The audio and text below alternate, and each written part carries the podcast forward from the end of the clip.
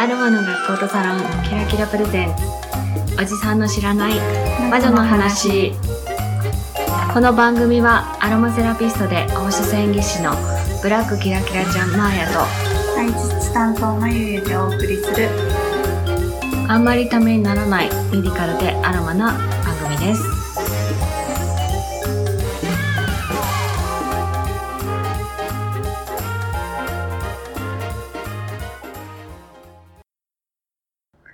こんにちは、まゆゆです。こんにちはマーヤです今日はですねはい。うちのサロンでもやってるんですけど、はい。やってる？まあいいや、はい。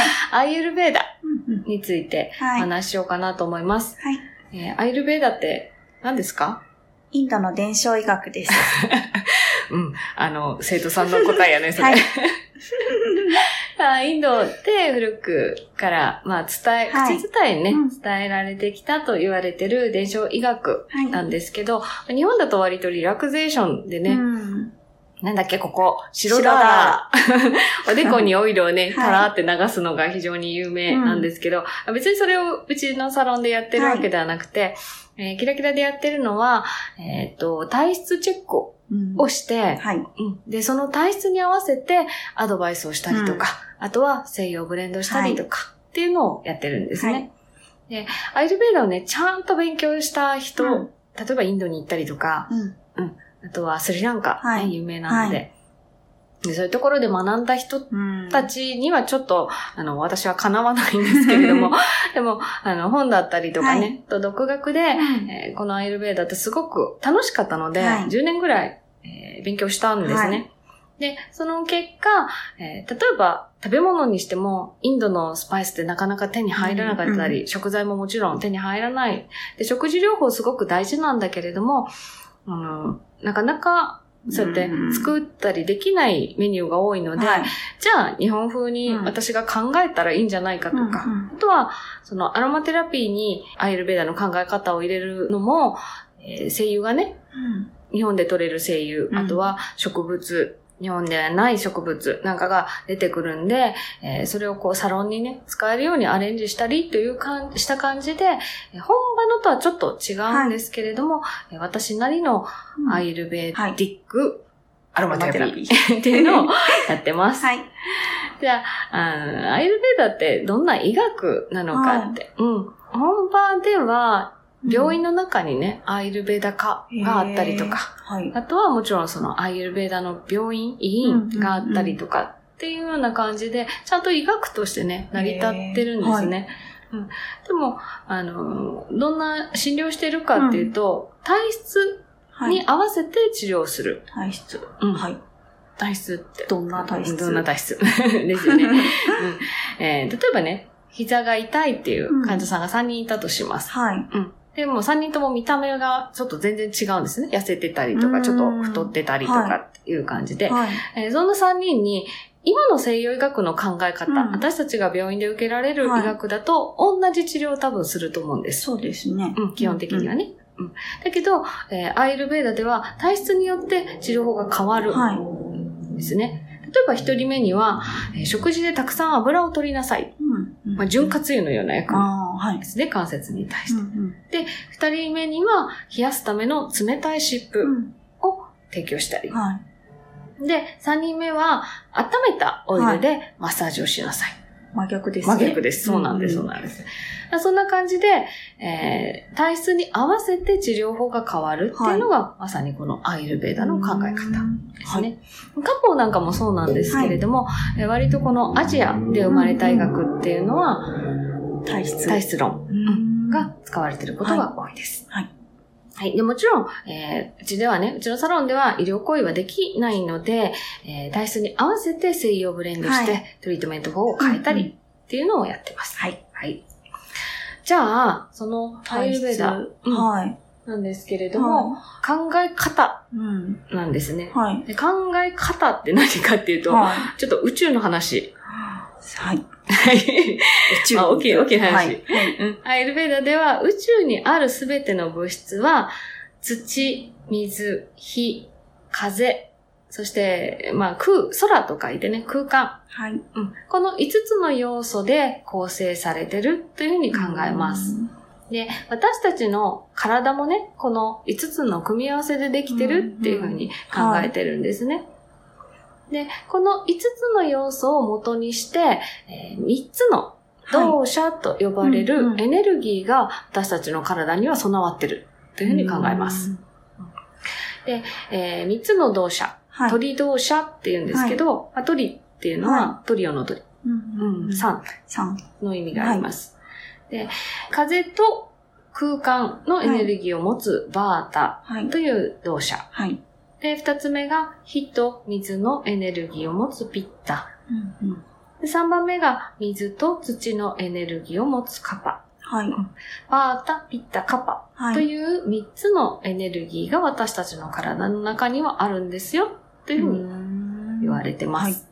で、えーこの三つはみんな持ってるんですけれども、人によってね、突出する、まあ、優勢うんな動作が違っていて、はいそれによって体質が変わるはい。というふうに言われてるんですね。うんなので、今からその3つの動作をはいそれぞれどんなタイプなのかっていうのをご紹介します。自分はどれかなとかって思いながら。ら聞いてもらったらいいと思います。えーまず、バータ。はい。ね、さっき言ったように、風と空間、が、えー象徴するように、はいえーキーワードとしては動きとスペース。うんスペー。ス、ね、空間ね。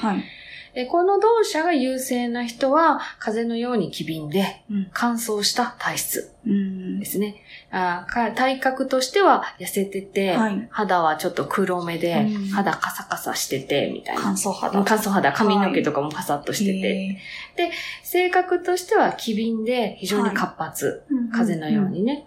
で、想像力が豊かです。はい。うんうん。で、こういうのはいいとこなんですけれども、えー生きてればね、バランスが崩れることがあるんですよ。その動作の。そうそう、動作のバランスが崩れる。で、このバータのバランスが崩れると、はい。えー体に不調が出てきます。はい。で、どんな不調が出てくるかっていうと、不安が強くなる。うん。うん、心配事が増える、ね。はいあとは気分が変わりやすい。風邪なのでコロコロ変わります。あーなるほど。うんはい。あとは空虚感に襲われる。うんん。虚しくなってしまう。そうそうそうそう、うんえーそれに伴って、便秘とはか不眠っていう訴えが出る方が多いかなと思います。で、なんでね、うんこんな風にバランスが崩れるかっていうと、やっぱりね、キーワードなんですよ。はい。例えば仕事忙しいからうんずっと動き回ってる、あー風の状態ですね。はい。うんあとは乾燥して寒い環境で過ごす。うんなんか冬とかにそうそうそうそう。バータが増えます。はい。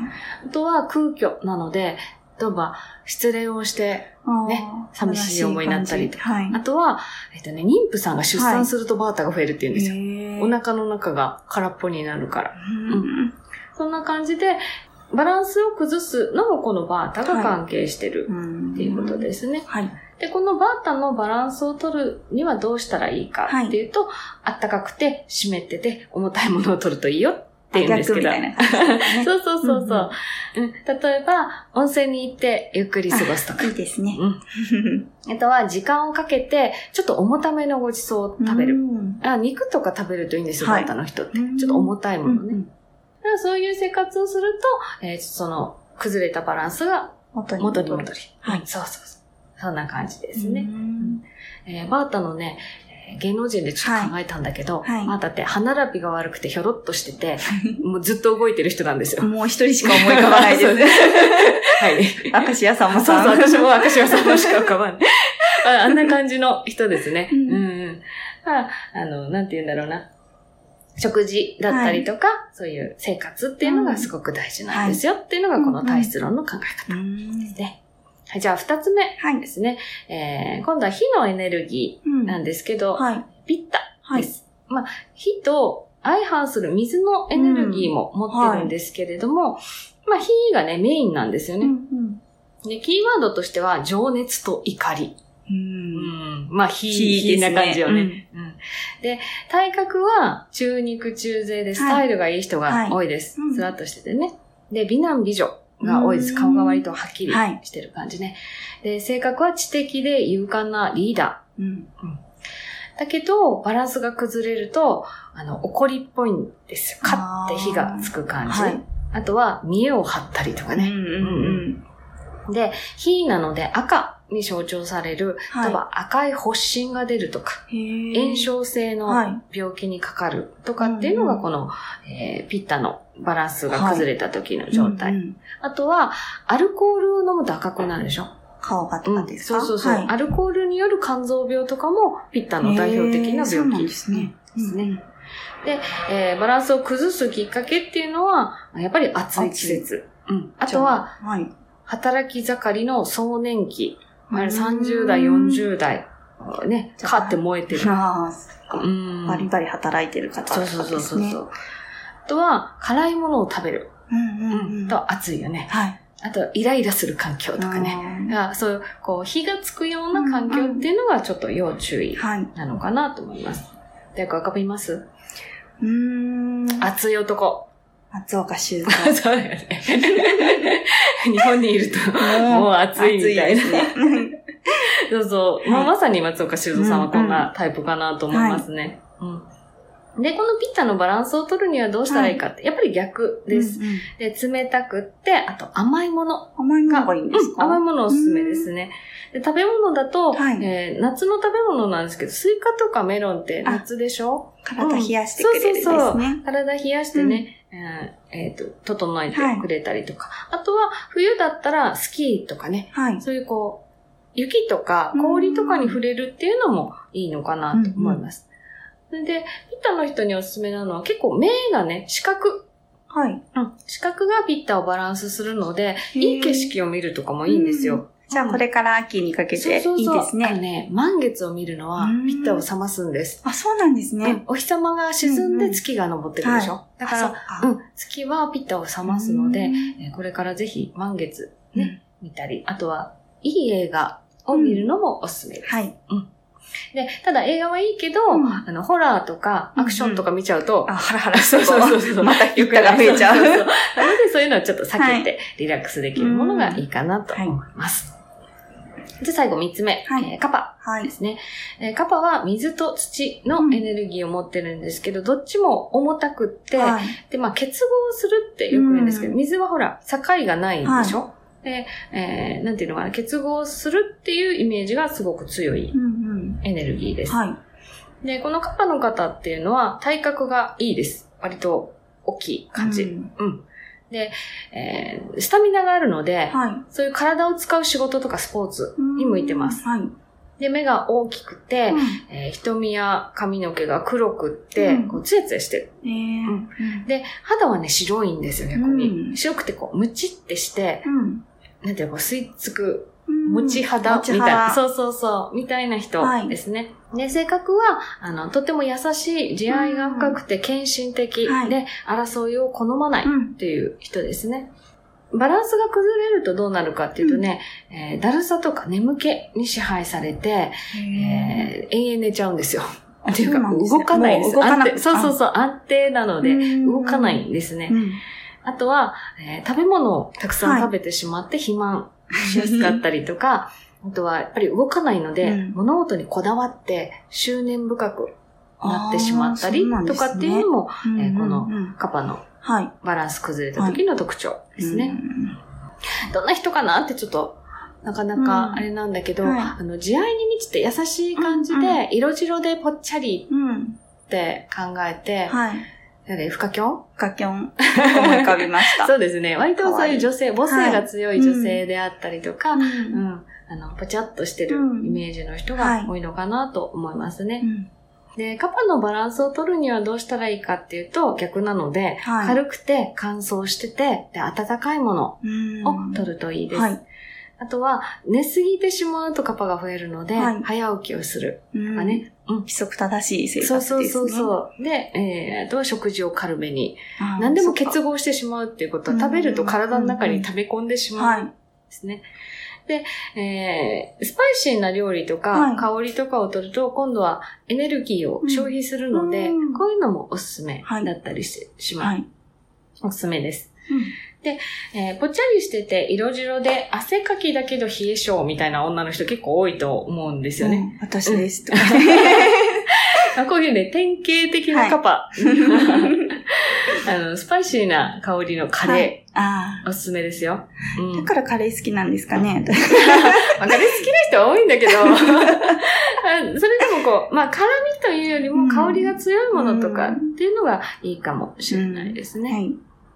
はい。じゃあ、ここまで3つのはい。土砂と体質についてご紹介しましたけど、うんえー、実際体質チェックしたら何でした、私はですね、バータカパタイプです。バータカッパです。はいもう女子は多いです。そうですねこれが多いです。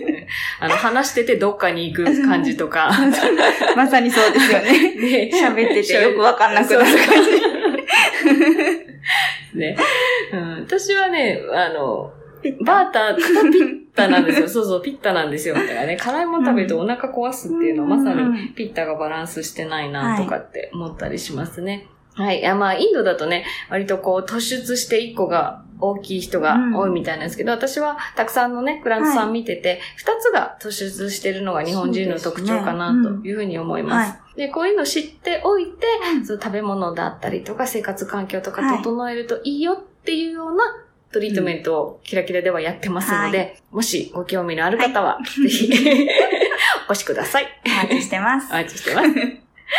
じゃあ、これからの生活、何に気をつけますか？そうですね、バータカパなので、うんちょっとゆっくり温泉に行きたいなと思いました。はい。お風呂入ります。うんシャワーじゃゃなくて。そうそうですね、今からちょっと、まあまだ暑いけど、ちょっと冷えてきたらね、うんそうですねお風呂いいと思います。はい。はい。ゆっくりお風呂入ります。まゆでした。はい。えー私は、ちょっと辛いものはずっと避けてはいるんですけど、うん、あんまり寝ても食べてもいないので。食べることですいやね。ね、どっちにも共通してるのが甘いものなので、えー今日もチョコレートを食べて過ごそうと思います。はい。まやでした。ありがあとうございましたりがとうござい。ました。9月はトークテーマ募集強化月間です。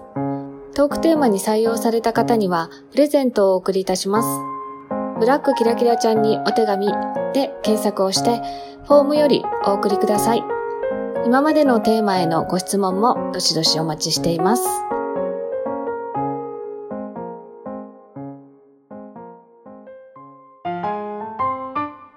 この番組ではご意見、ご感想、ご質問などお待ちしています。ツイッターでハッシュタグ、おじまじょ。おじはひらがな、まじょは漢字をつけてつぶやいてください。また、お手紙フォームができました。ブラックキラキラちゃんにお手紙で検索をし、フォームから送ってください。ラジオネームだけで送れます。皆様からのお手紙をどしどし何でもお待ちしております。